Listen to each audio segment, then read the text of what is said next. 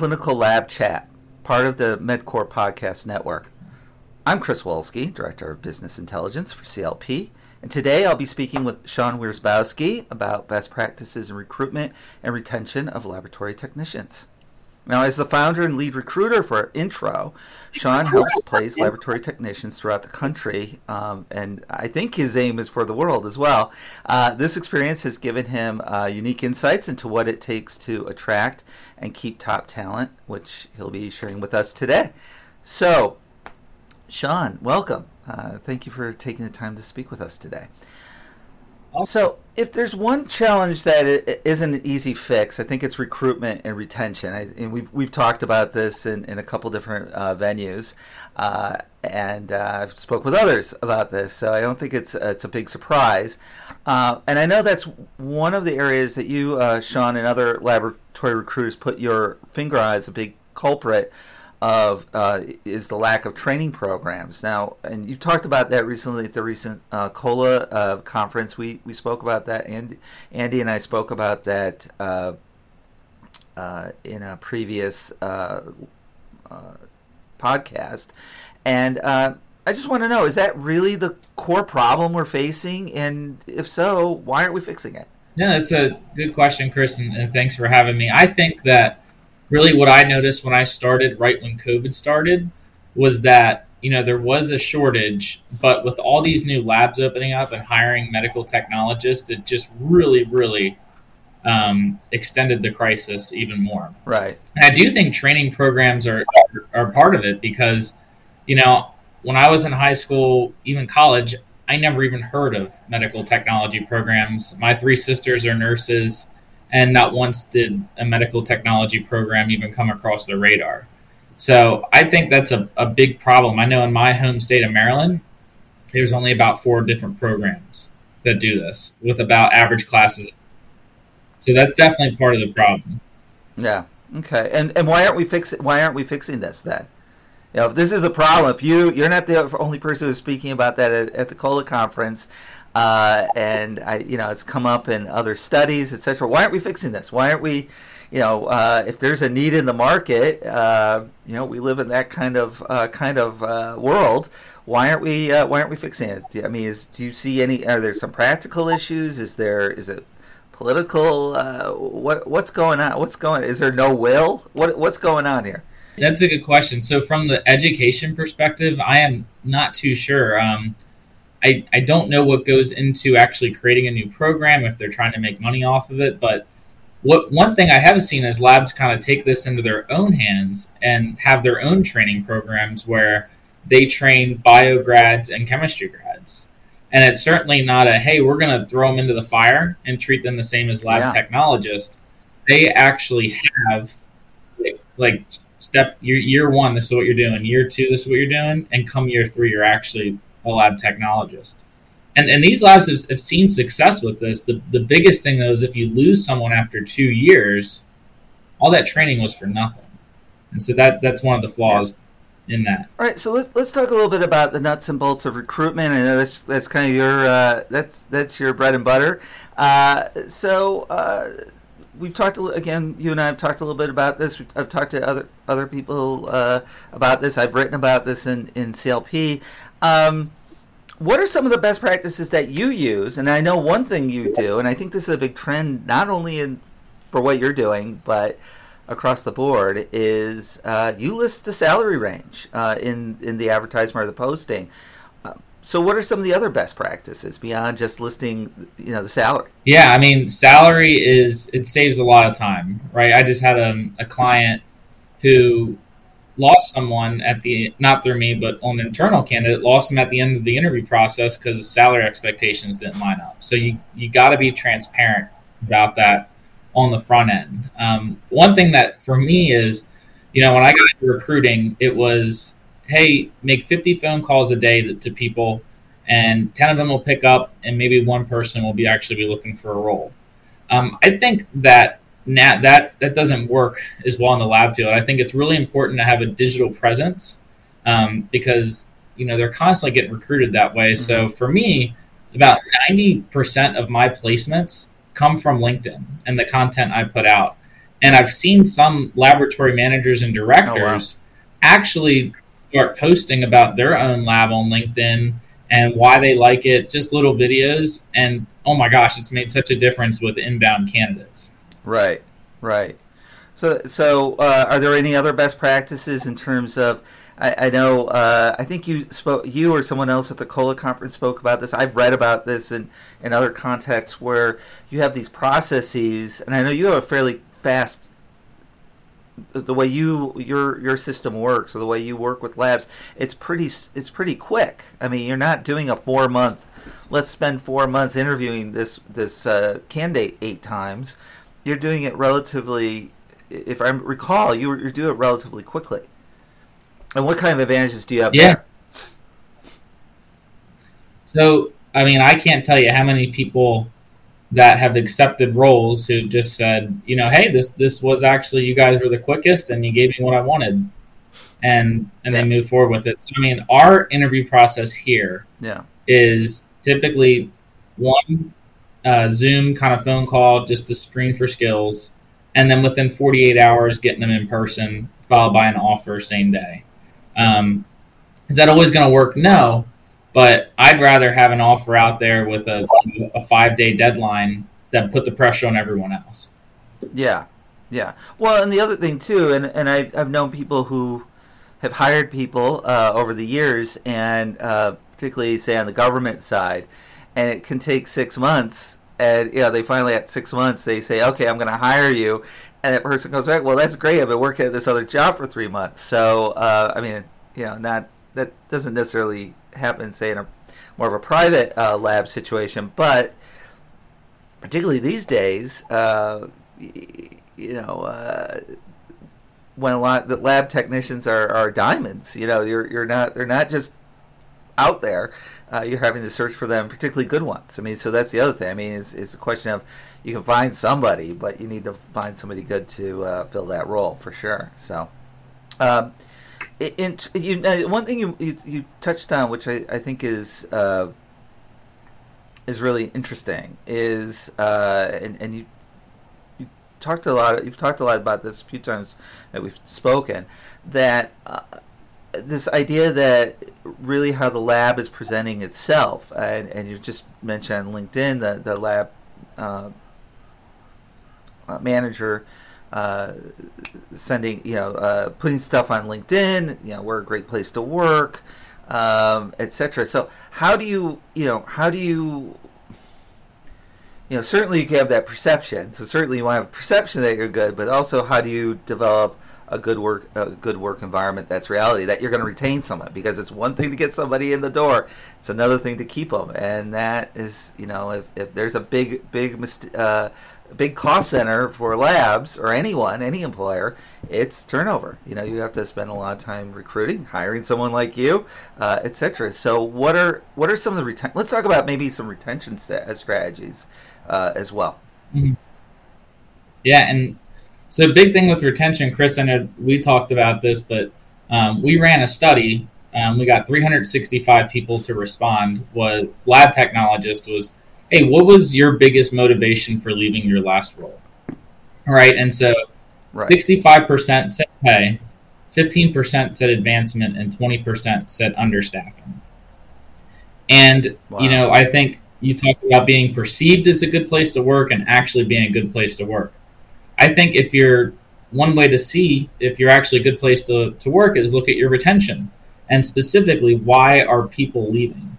Um, you certainly I've seen in in my markets that you don't have to pay the highest. You don't have to be twenty percent higher than everyone else. Um, you just have to be in the, in the top percentile, right? And so if you can stop right. losing people over pay, then that's going to make a big difference. Right. Right and and also you know one one of the things certainly with COVID and and you know now we have a few other seems like we have another possibly emerging pandemic and and certainly a lot of labs were really slammed. They were understaffed. They were slammed, uh, etc. Uh, with um, uh, workloads. You know, so you know pay pay and workload. So uh, I won't go the whole story, but you and I talked about a story I I heard uh, about someone who worked uh, uh, extra hours over a whole summer, and at the end of it netted out like three hundred dollars. You know, when when they were working like almost double shift, and and um, certainly the first thing she told uh, everyone because the person I heard it from did not do this, uh, but when she told her about it, uh, certainly that was the first thing she told everyone when she got the check was I didn't get paid. I worked all these extra hours, basically missed out on, on you know any sort of relaxation in the summer, thinking that I was going to have this big bonus uh, wad of cash at the end, and now I don't have anything. So uh, you know, there, there, there's, there's that, but there's also the, the whole workload sort of thing to recognize. I mean, it kind of goes hand in hand, doesn't it? I mean, in terms of, you know, workload, uh, work-life balance. You know, uh, that we talked a lot about these days, and um, and in terms of yeah, just just having a place that you, know it doesn't feel like you're on either on a treadmill or you're you know, walking into a, a, prison or you know I don't know you're chained to their bench, whatever however you want to put it. Uh, that uh, that you want to have a, a, a, workplace that yeah I have to work hard, but I'm getting compensated properly, and it's not destroying my soul. I mean, is it, it you know? And how do you? Again, you, you can put all sorts of pictures up on you know the Donut Friday or something on LinkedIn, but how do you tur- turn that perception into reality? I mean, what are some of the? I mean, are there some things that you've worked with? Certainly, you're working with. It sounds like one of the big things you have to work with is with pay. I mean, with compensation with with your clients. But is there other other areas that you're based on this this uh, survey that you work with your clients a little bit and say, hey, this is what we got in the survey. It's 300 some odd uh, laboratory technicians got back to us. That's kind of a lot and uh, this is they're all saying the same thing. So what what are you telling? What would you tell a lab if I was a lab manager and came to you and say, okay, what do I do then? You know, okay, I can offer more money, but how, what what else do I what else do I need to do to increase and help retention in that regard, and, and based on that, that, that those responses? Yeah, no, that that's a good point. I think one trend that I'm starting to see a little bit is you know, like you talked about, people wanting to be compensated for the extra work they're doing. And one way to do that right. was to, to be a travel tech, right? And I think traveling as a medical right. technologist is, is awesome. It helps labs that really need help. And yeah, you know, they, they make a lot of money, but they deserve it because they're typically working in the busiest parts of the lab.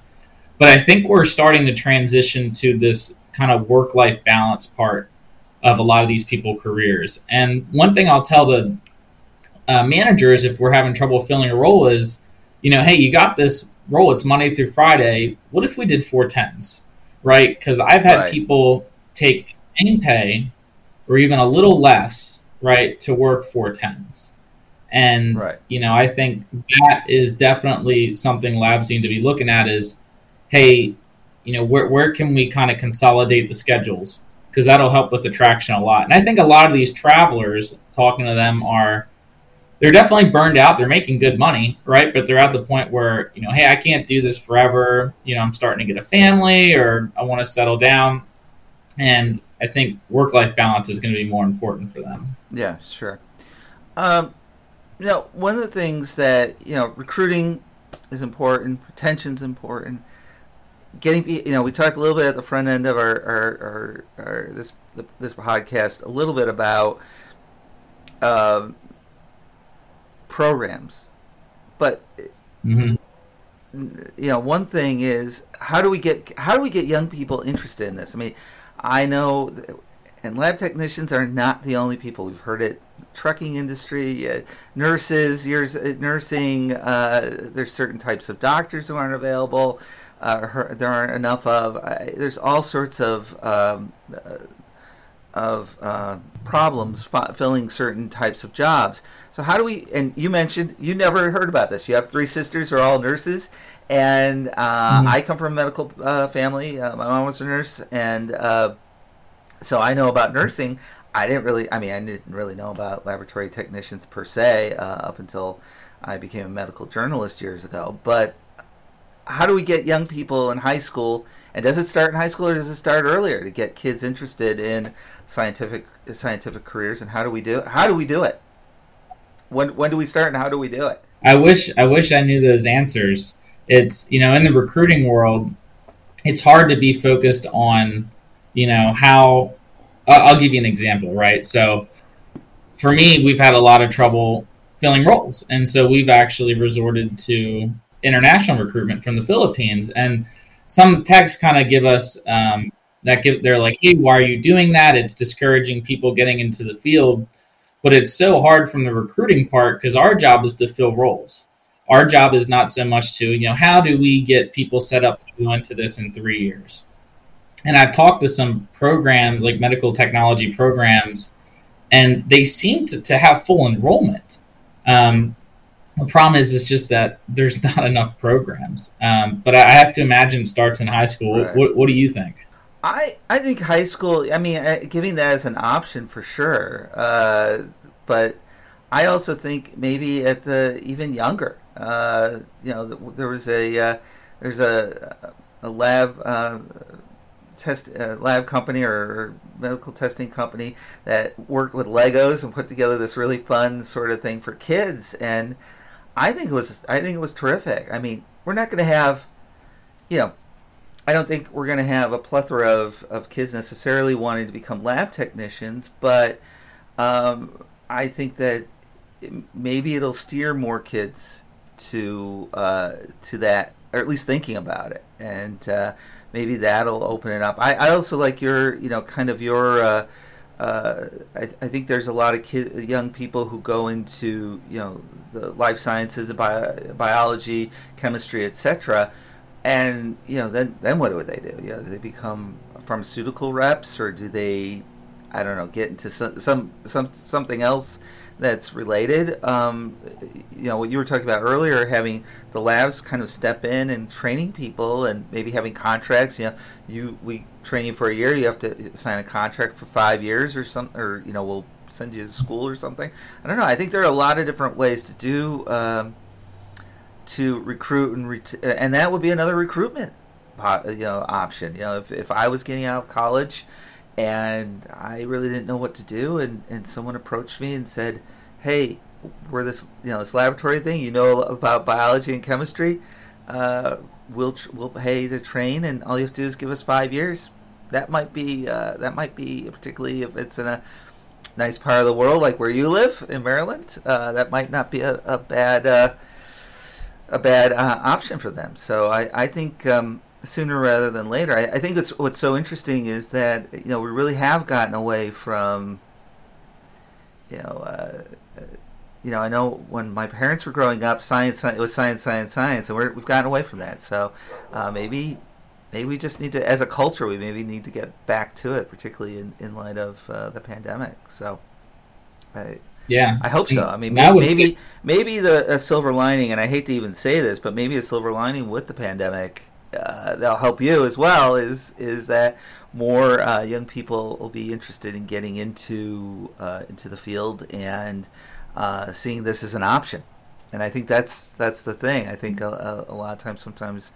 Uh, no, not to disparage anyone who has a loved one who has who's a high school guidance counselor, but sometimes they uh, they don't give you all the options that you can that you can can follow. So I think that's some of it. And you talked a little bit about international recruiting. I think that's a, a new er- an area for you. We, we talked a little bit about that. I think another thing is is um, also how people are how these uh, these uh, professions are perceived as well. I mean, it's on the flip side.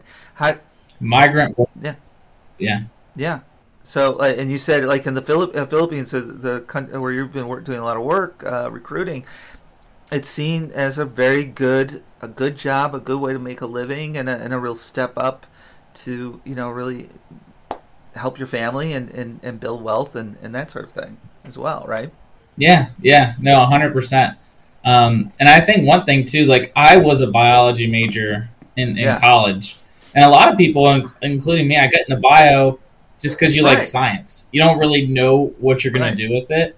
And I think if people, you know, people can see the money in the lab field, right? I know coming out of college in bio, I was hoping to make 30, 40 grand a year, right? But the fact is that, you know, I know it's different in every area, but it kind of around me, you know, bio um, medtech grads can come out making 60, 70, 75,000 a year. And I think if you start to show people that, it's like, wow, this is actually this is actually a really good career. And just because you start in the lab doesn't mean you don't have to stay in your in the lab forever. I mean, you can. There's so many avenues in laboratory Oh, yeah. medicine. It's, it's yeah, crazy. for sure. Um, so I think if someone told me when I was in college, or I, so many bio majors are lost. Yeah, like they're their third and fourth year, they're like, "What am I going to do with this degree?" Exactly. Right. exactly. So if someone can talk to them their freshman or sophomore year, I think that makes a huge difference. Yeah, for sure. I think that's the I think that's the other thing is that you go in, you know, you have to make this decision when you're 18 years old. What am I going to do with my life? I'm going to go into I like as you said, I like science. Why don't I I'll just do biology. Well, what are you going to do with it? I'll figure it out in 4 years. Um, and it, it it if that was an you know, if that's an option either to you know go for a little extra training you know through that school or, or, or go into a different program a slightly different program.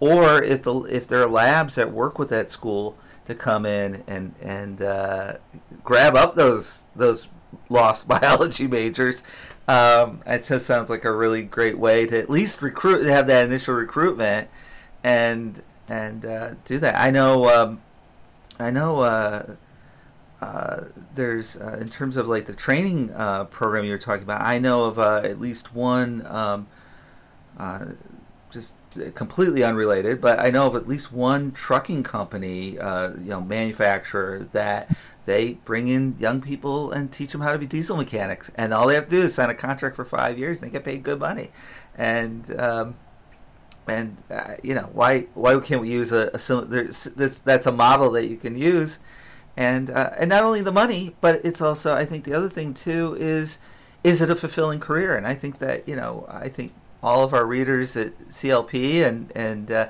various conferences you go to and the people you work with would say yeah it's a fulfilling career. And look at the pandemic, all the important. Uh, thank God for the labs because we'd still be in a big mess if we didn't have people uh, administering tests, running tests, developing tests. You know, that's a whole other area. You can you can develop tests and do real science and research and well, there's so much as you said. There's so much you can do, and just starting at that bench can lead on to such a, a really interesting uh, career and, and set of experiences. So I think that. Uh, know, I think that uh, I don't know if we've answered any questions uh, today, but I think we've we've raised a lot of a uh, lot of questions uh, that ca- can be answered, and I think we've talked through some interesting scenarios. Uh, and then with that, I think we've reached the unfortunately we reached our end of our time, and um, but I don't think our discussion. So Shawn, I, I hope that maybe uh, you can come back.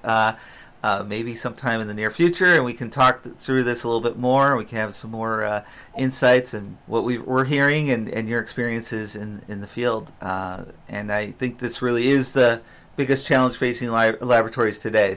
You've also given us some good uh, tips for some good practical tips for recruiting and retaining our staff. So uh, I thank you for that.